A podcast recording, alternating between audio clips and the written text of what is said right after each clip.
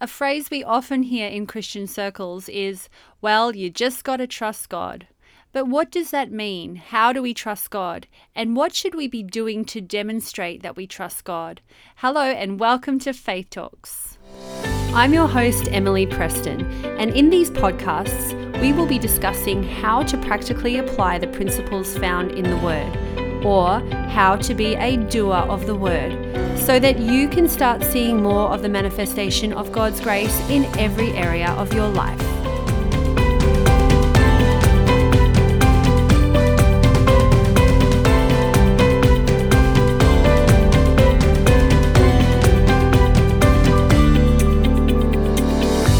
Hello, everybody, and welcome to Faith Talks, where we learn how to walk by faith through grace. Today is part two of what does it mean to trust God. So, if you haven't listened to last week's episode, I strongly encourage you to do so. Um, but we've started talking about what it means to trust God. And often people say, Oh, I'm just trusting God, but it's become a bit of a religious cliche because people say they're trusting God, but there's actually no practical application of their trust in God. They're just kind of projecting their trust into the atmosphere somewhere or onto, you know, um, a being on a throne in heaven. But there's actually, if you go into the word, there's actually practical demonstration of what it means to trust God.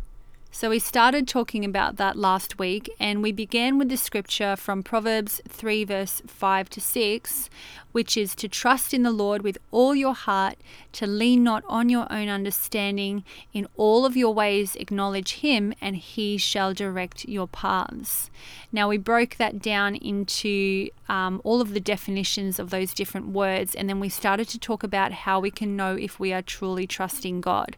Okay, so number one was we will know if we are truly trusting God by what we're saying, because if you trust someone, you will trust what they say. So to trust God is to trust His word, because His word is His great and precious promises to us. So if we're talking things that are in opposition to the word, if we're talking about the problem, we're talking about the circumstances, then we are not truly trusting God. Because if we do truly trust God, we will have our mouth in alignment with what He says. And then, number two, we will know whether we're truly trusting God by whether we are in peace. Peace can be our uh, our thermostat to show us whether or not we are truly trusting God because it says that He will keep them in perfect peace whose mind is stayed on Him because He trusts Him. So if we trust God, we will keep our mind stayed on Him and the result will be perfect peace. And so today we're going to move on with how else we can know we are truly trusting God. So, number three, we will know we are truly trusting God because we won't be leaning on our own understanding. Okay, now this is a really big one. We will know we are truly trusting God because we will not be leaning on our own understanding. And what was our understanding? Our understanding is what we know and understand about a situation. It's our knowledge, it's our own wisdom, it's our own beliefs about a situation, it's our own um, trust in what we can do about the situation. But God says to lean not on your own understanding.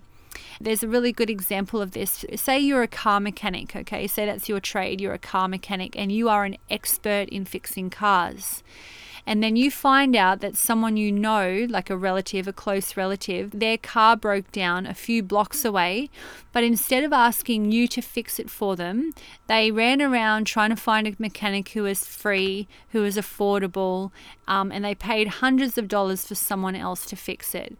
And you might say to them, Why didn't you ask me? Why didn't you ask me to fix your car? You knew that I could do it. I could have done that for you for nothing you know, it's kind of like, well, that was silly. Why didn't you ask me to do it?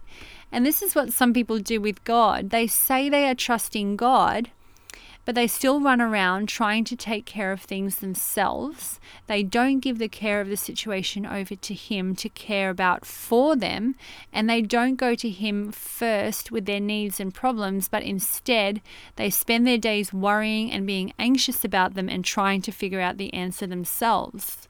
And the whole time, God is probably thinking, why don't you just ask me? I could sort that whole situation out for you. I could take you from A to B in an instant. But see, our human nature is to try and sort things out ourselves. But what we have to understand is that God loves us. He thinks about us all the time. He wants to have an intimate father child relationship with us where we run to Him for answers and help before we run to anybody else. But sometimes we think we can figure it out ourselves and then when we reach the end of our abilities he will help us. And there's a common uh, you know phrase in christian circles that says that god helps those who help themselves. That's not in the bible God calls that leaning on our own understanding, and He says not to do it. the Bible also calls leaning on our own understanding being double minded. So it's leaning on what we know about the situation. It's trying to figure out the answers to things in the natural ourselves and not seeking first the wisdom of God, not trusting in Him with all of our heart, not casting the care of it onto Him. And two very well known examples of people who leaned on their own understanding were Abraham and Sarah. So Abraham and Sarah had a promise from God. God had told them that they were going to have a child in their old age, and despite the fact that Sarah's womb was dead, despite the fact that Abraham was old. Actually, in modern day language, you could just say they had infertility problems and they were old, so the odds were stacked against them, okay? And in the natural, it looked like an impossible situation. But God gave them a promise. God told them that they would be parents of a child, they would bear a child. See, but what happened is when things didn't happen as quickly as they wanted them to, they became double minded. They trusted God, they trusted the promise, but then they tried to do things in the natural to see what they could do to bring about the promise. And what happened? They created an Ishmael. And Ishmael was a counterfeit of the promise. He was he was a bit like the promise, a bit like the answer, but he wasn't God's best. He wasn't the true result of believing God. Okay, so that's what we can do sometimes when we try and do things in our own strength. We might get what looks like the answer to our problem, but it isn't God's best. It isn't as good as how God could have done it. And so with Abraham and Sarah, it wasn't until they got their eyes back on the promise that they received the promised child. Romans 4, verse 19 says that Abraham was not weak in faith. He did not consider his own body or the, or the deadness of Sarah's womb. Or, in other words, he did not lean on his own understanding. He did not consider the circumstances. He did not waver or stagger at the promises of God through unbelief, but he was strong in faith, giving glory to God. He was fully persuaded that what the Lord had promised, he was able also to perform. And see, it wasn't until Abraham became fully persuaded that he received the manifestation of the promise. And the way he became fully persuaded was that he refused to consider the circumstances. He refused to consider his own body or the deadness of Sarah's womb. Okay, and because he refused to consider the circumstances, that's how he became fully persuaded. So, this brings it all back to casting the care. He would have cast the care, the, he would have cast the thoughts that tried to speak to him. He would have reminded himself of the promise by looking up at the sky and thinking, God said that my seed would outnumber the stars. He would have reminded himself of the promise by looking at the sands of the desert and saying, God said that my seed would be as those grains of sand. He focused on the promise and refused to consider the problem or what he could do in the natural. And that is when he received the promised child. And that is how he became fully persuaded. So if you're dealing with something now, say you're dealing with a health issue, okay, the temptation may be to run around trying to figure out what to do in the natural to get some relief from whatever you're dealing with, okay? But God says to lean not on your own understanding. So every time the symptom speaks to you, or every time you're tempted to go and find out what you can do in the natural, this is the opportunity for you to cast the care and say, Lord, no, I am not going to try and figure this out myself. I cast the care onto you. Thank you that you do the caring for me. This is how you don't lean on your own understanding. Leaning on your own understanding is looking for answers and solutions in the natural. It's Googling the problem. It's reading blogs and forums to see what other people have done. It's trying this and trying that, hoping that this will work. It's going to the world for answers. Leaning on our own understanding is thinking, well, maybe if I try this medication or I cut that food out of my diet, or maybe if I do this or do that or go to this doctor, and see how it just sounds like a big confused mess. Where God says, if you cast the care onto me and don't do that. Don't lean on your own understanding. Don't rely on your own strength, efforts, and abilities. Then He will do the caring for us. So, leaning on our own understanding is thinking about, analyzing, considering, talking about the situation in the natural. But God says, lean not.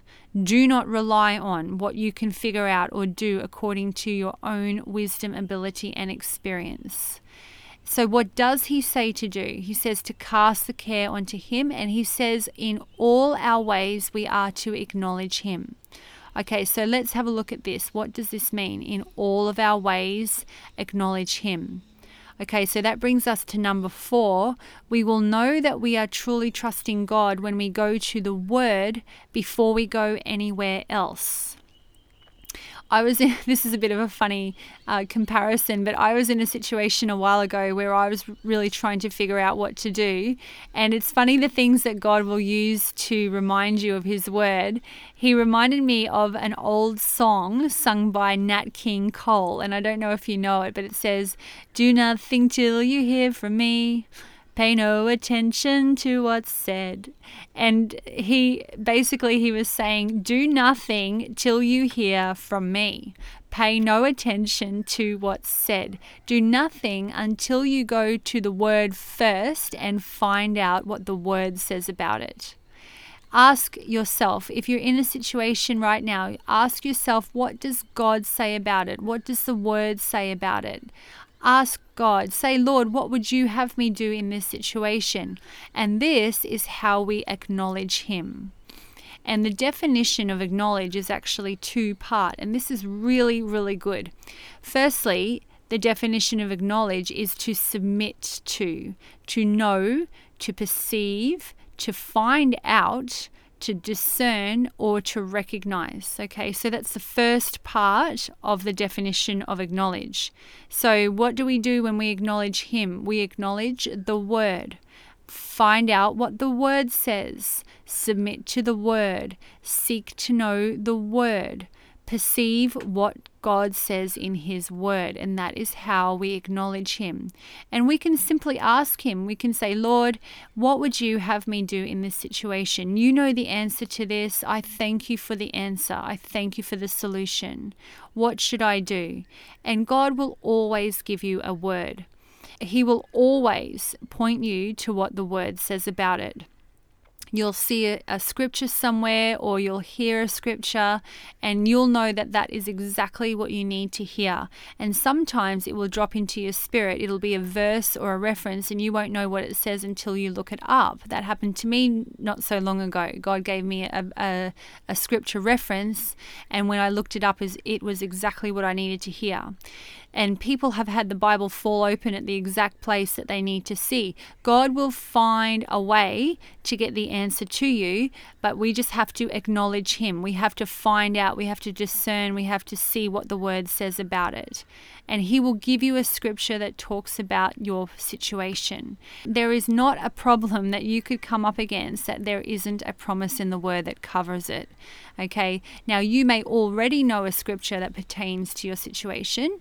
You may already have a promise from God, so you don't necessarily have to go to God for another promise, but sometimes you may want confirmation and you may you may say, "Lord, is this the direction that I, that I should be taking with this issue?" and he will give you a confirmation. But if you have a promise from God that pertains to your situation, then that is God's word about that. And 2 Corinthians 1 verse 20 says that all of the promises of God in him are yes, and in him amen to the glory of God through us. So if you can find a promise from God, you don't need to ask Him if that's a promise for you. He's already said yes to it. If you are having a, a health issue and you go to the Word and you find Isaiah 53, verse 5, He was wounded for my transgressions, He was bruised for my iniquities. The chastisement of my peace is upon Him, and by His stripes I am healed. You don't need to say, Lord, is this a promise for me? Because all of the promises of God in Him or in the Word are yes. And all we have to do, our job, is to say amen to it, or so be it unto me. So our job is to take that promise and say, Thank you, Lord. You said that you were wounded for my transgressions, and by the stripes of Jesus I was healed. And so that is how we uh, we, we acknowledge God. We find out what He says and then we say the amen to it. And actually, that ties in with the second part of the definition of acknowledge, which is to admit or to confess. I love it. I love how the word always circles back and reinforces what it's already said. So, firstly, we acknowledge God by finding out what He says, finding out what the word says, and then we acknowledge God by confessing what He says, by confessing the word, by admitting, This is my promise, this is what God says about me. We add our amen to His yes. All God wants us to do is to first acknowledge Him, first go to the Word, first agree with the Word, and then He will direct our paths. So, the result of us trusting in the Lord or the Word with all of our hearts and not leaning on our own understanding or not leaning on what we know or understand about an, a situation, but in all of our ways acknowledging Him, acknowledging the Word, finding out what the Word says, and then declaring it and confessing it, the result of that will be He shall direct our path. The word shall direct our path. The word will make our path straight. To that word direct means to make right, level, smooth, pleasing, or agreeable. So the word will, will make our path, our way, our course, our mode of living, our mode of action, our character, the word will make it right, level, smooth, pleasing, and agreeable. God will make everything right. And so then because God is directing your path, if there is anything that needs to happen in the natural, He will direct you straight to it. He will make it right. He will level your path. He will level your way. He may tell you to take a certain route with the medical profession. He may tell you to change your diet and to take something out or add something to it. He may tell you to do something to uh, in the natural to repair your relationship. He may tell you to invest your money somewhere, uh, you know, because he knows that there's going to be huge financial gain from that.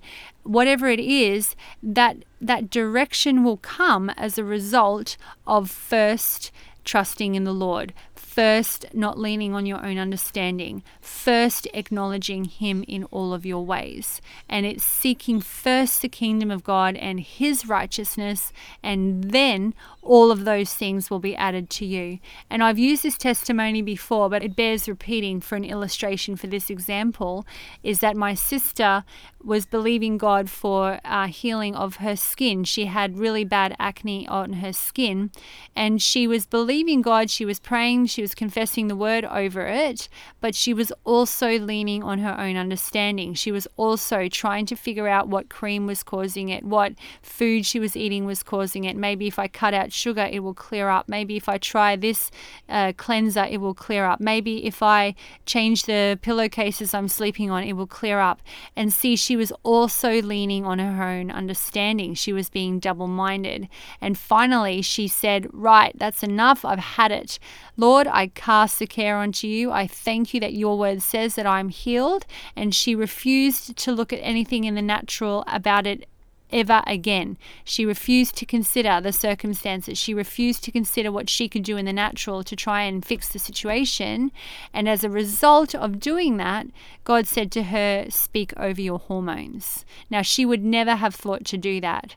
She was looking at everything she was trying in the natural to fix it. But because she got her mind back on the word, she started to acknowledge God in all of her ways, acknowledge the word, then God was able to make her path straight. He was able able to show her that it was her hormones. And as soon as she started speaking to her hormones, her skin cleared up. See, but that was a result of putting first the word, seeking first the kingdom, trusting in God, in the Lord or the word with all her heart. And then he was able to make her paths straight. Now, I just want to point out again that one of the definitions of your path, He will direct your paths, He will make your path straight. One of the definitions of path is also our mode of living and our character. So when we're trusting in the Lord with all of our hearts and we're not leaning on our own understanding, but in all of our ways we're acknowledging Him, He will direct our path. He will direct our mode of living and our character. Now, I love this because often we will, you know, if you're in a situation where you're praying for another person, say you're praying for your children or you're praying for your spouse, okay, and you're committing that situation to the Lord, you're speaking the word, you're trusting in God, you're you're speaking the word over that situation, oftentimes God will start to work on your character, on your mode of living, and He will direct your path. He will make your character, your mode of living more smooth, more pleasing, and more agreeable. So that's the twofold benefit of speaking the word. Not only can He change, the word will change the other person and bring them into line, but if there's anything in our own lives where we need to see improvement, where we need to, uh, you know, exercise exercise more patience or, you know, behave in a certain way that makes the other person feel appreciated or feel loved. When we confess the word over a situation, then uh, God can direct our character and our mode of living as well. And it won't be because we've had to analyze and think through what we need to do to make things better. The word is what will do the work. The word will sort us out as well. So it's not just like, well, everyone else has got the problem, I don't have the problem. If there's any kinks in your character, in our mode of living, the word of God will straighten those out as well. So I love it because whatever is out of line, our job is just to speak the word over it. And that is how we demonstrate our trust in the Lord. And the word will bring anything back into line which is out of line. It will bring our health back into line. It will bring our finances back into line, our marriage, our children, our relationships, our future. It will straighten everything out. The word will make our path straight and level. It will smooth out the rough places. It will take anything that is disagreeable and turn it around to make it agreeable. It will cause us to act and behave in a way that brings the right results every time. It will make sure that we are always in the right place at the right time. And that is a result of trusting in the Lord with all of our hearts, not leaning on our own understanding, acknowledging Him, acknowledging the Word, confessing the Word in all of our ways. And the result is that He, the Word, will direct our paths. Isn't that awesome? Okay, well, we're going to stop here and continue the last part of this next week, where I will start to go into how we develop our trust in the Lord. So, how do we develop and build our trust in the Lord? So, join me again next week for the third part of this teaching. Until then, don't forget to be a doer of the word and not a hearer only, and you will be blessed in everything that you do. Thank you so much for being part of today's episode of Faith Talks.